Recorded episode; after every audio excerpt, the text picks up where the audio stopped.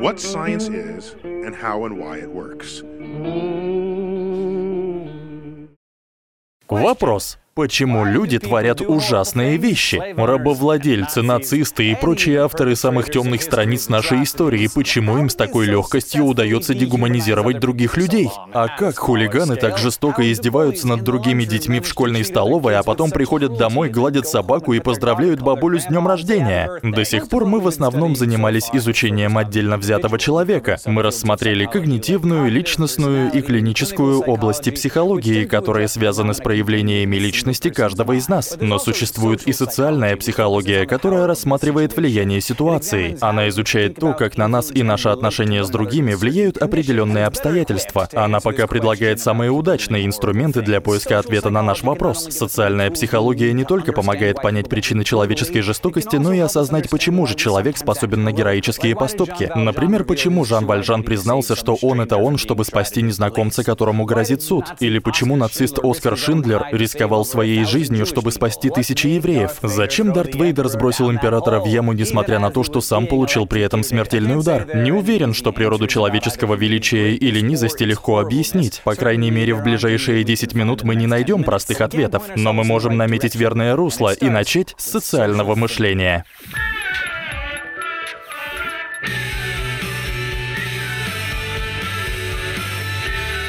Социальное мышление.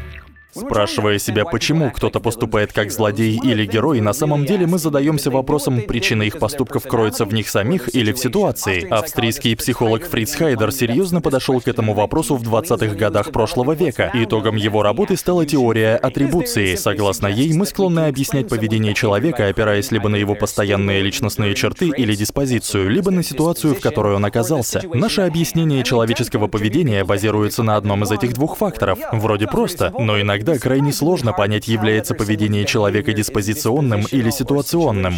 Скажем, на вечеринке вы заметили, что Бруно все время держится в сторонке.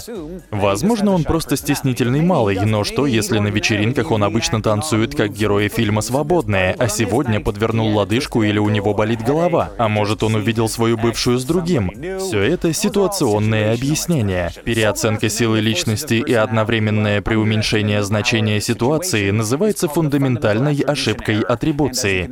Как вы догадались, она может исказить ваше мнение о другом человеке и привести к череде скоропалительных суждений и оценок. В случае с Бруно и его фантастическими танцами это может и не иметь столь серьезных последствий. Но согласно исследованию среди студентов, 7 из 10 женщин попадали в ситуацию, когда мужчины, опираясь на внешние факторы, ошибочно принимали их дружелюбие за флирт. Каждый день мы объясняем чужое поведение, и наши предположения могут иметь серьезные последствия. Так, на наши политические Такие взгляды влияет, объясняем ли мы положение бедных или бездомных внутренними причинами, такими как лень и надежда на милостыню, или же социальными обстоятельствами, отсутствием образования и возможностей. И все это, в свою очередь, влияет на наши поступки. Политики и активисты знают об этом и умело используют, чтобы заставить людей примкнуть к ним. На рубеже 70-х, 80-х годов прошлого века Ричард Петти и Джон Качиопа разработали теорию дуального процесса, объясняющую механизмы убеждения. Первая часть их модели — центральный путь убеждения включает в себя обращение к развернутой аргументации с целью убеждения людей. Таким путем можно привлечь внимание заинтересованных людей к свидетельствам и аргументам, и они будут принимать решения на основе фактов. Поэтому, наблюдая за политическими дебатами, скорее всего, вы доверитесь кандидату с четкой позицией и политическим опытом, и поверите в то, что он говорит. Но мы знаем, что убеждение этим не ограничивается, существует также и периферический путь убеждения, в его арсенале периферические подсказки, такие как привлекательность наблюдательность говорящего и обаяние. Мысленный процесс здесь уступает место подсознательной реакции, поэтому на ваше решение проголосовать за какого-то кандидата может повлиять то, что он симпатичный или ваш земляк. Периферический путь убеждения действенен, когда вы почти не обращаете внимания на информацию, поэтому реклама на улицах и по телевизору крайне эффективна. Вот так политики, рекламщики, начальники, учителя и настойчивые друзья пытаются, изменив наши отношения, влиять на поведение. Но бывает и наоборот, наше поведение сказывается на нашем отношении. Слышали выражение выражение «притворяйся, пока сам не поверишь». То есть, если улыбаться, когда вам грустно, то сама улыбка может заставить вас чувствовать себя лучше. Порой мы успешно воздействуем на самих себя, но такой метод крайне эффективен и для убеждения окружающих. Лучше всего это проявляется постепенно в феномене, который психологи называют «нога в двери». То есть люди охотнее соглашаются выполнить серьезную просьбу, если уже согласились на несколько незначительных одолжений.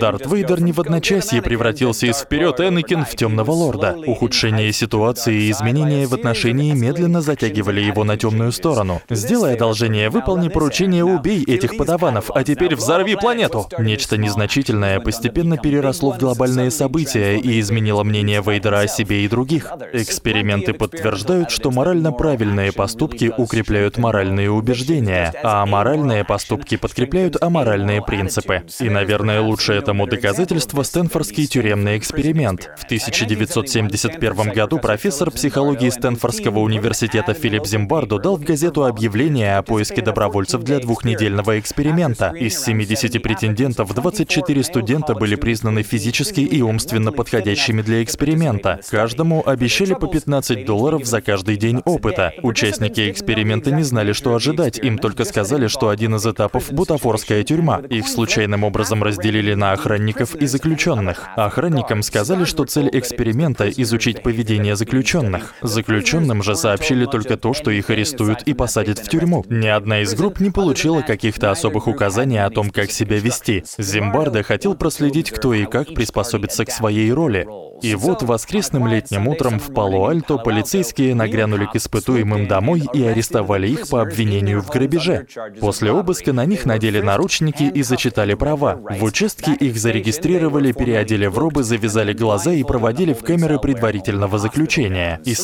Постарались, чтобы все выглядело крайне реалистично. Именно поэтому, прежде чем передать заключенных мнимым охранникам, с ними пообщались настоящие полицейские. И вскоре эта ролевая игра почти перестала стала отличаться от очень суровой реальности. Унижение от самого факта ареста, регистрации в участке, обыска с раздеванием и ожидания мгновенно начало подавлять личность заключенных. Некоторые уже после первой ночи испытали такой стресс, что им пришлось покинуть эксперимент досрочно. Дальше все стало намного хуже. Охранникам позволили вести себя как угодно, но запретили причинять заключенным прямой физический вред, и надзиратели быстро стали жестокими и бесчеловечными. Они осыпали заключенных оскорблениями и угрозами, обращались к ним исключительно по номерам, а некоторых помещали в одиночные камеры. Кто-то из заключенных ломался, кто-то бунтовал, а кто-то покорно терпел такое отношение, будто заслужил это. Все зашло так далеко, что эксперимент пришлось прервать через шесть дней к радости заключенных и внезапному недовольству некоторых мнимых охранников.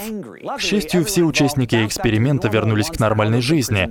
Все отрицательные эмоции и жестокое поведение были спровоцированы ситуацией, что вновь подтверждает идею о том, что влияние ситуации с легкостью может подавить индивидуальные особенности личности. И хотя по этическим соображениям сегодня эксперимент Зимбарду был бы невозможен, он не теряет актуальности, так как проливает свет на природу власти и коррупции. Но все люди разные. Некоторые ломаются и становятся жертвой ужасной ситуации, а некоторые нет. Во время Второй мировой войны многие рисковали жизнями, укрывая евреев, помогали рабам бежать по подземной железной дороге, спасали беженцев Тутси в разгар геноцида в Руанде или отказывались участвовать в том, с чем были не согласны. Некоторые способны оставаться на светлой стороне, даже если все вокруг ведут себя так, словно сошли с ума. Однако факты указывают на то, что такие люди в меньшинстве. Но почему? Почему так просто рационально обосновать дурные поступки и так сложно решиться действовать по совести? Частично это объясняет теория когнитивного диссонанса американского психолога Леона Фестингера. Это одно из важнейших понятий в психологии. В основе теории лежит утверждение о том, что если наши мысли, убеждения или поведение идут вразрез друг с другом, то мы испытываем дискомфорт или диссонанс. Короче говоря, такая путаница нам не по вкусу. Так, если Бруно обычно ведет себя мирно, но неожиданно набрасывается на друга с кулаками из-за крошечной вмятины на машине, то, скорее всего, он переживает некоторую степень когнитивного диссонанса. Согласно Фестингеру, Бруно может ослабить диссонанс, если изменит представление о себе, учитывая этот поступок, и признает, что, возможно, он вовсе не такой уж милый парень, а настоящий хулиган. Или же он попытается справиться с внутренним напряжением, изменив свое представление о ситуации. Он может по-прежнему считать себя миролюбивым человеком, который под влиянием обстоятельств перешел черту. Может, день у него не задался, или пострадала машина его мамы, или друг нарывался. Тогда в собственных глазах Бруно останется тем же тихим парнем. Это, если можно так выразиться, фундаментальная ошибка атрибуции наоборот. Объяснение поступков человека внешними обстоятельствами, а не его личностными качествами. Суть в том, что несоответствие между тем, что мы делаем и кем себя считаем, провоцирует диссонанс, а нам свойственно искать пути от него избавиться. В какой-то мере именно это превращает Энакина в Дарт Вейдера и, если повезет, обратно в Энакина. Сегодня вы узнали, что социальная психология изучает, как люди относятся друг к другу. Мы обсудили теорию атрибуции Фрица Хайдера и фундаментальную ошибку атрибуции. Также я рассказал о том, как отношение влияет на поведение с позиции теории дуального процесса убеждения, и как поведение меняет отношения на примере феномена «нога в двери». Стэнфордский тюремный эксперимент показал, как ситуация может подавлять индивидуальные особенности личности, а теория когнитивного диссонанса Леона Фестингера объясняет, как мы сглаживаем несоответствие наших мыслей и поступков.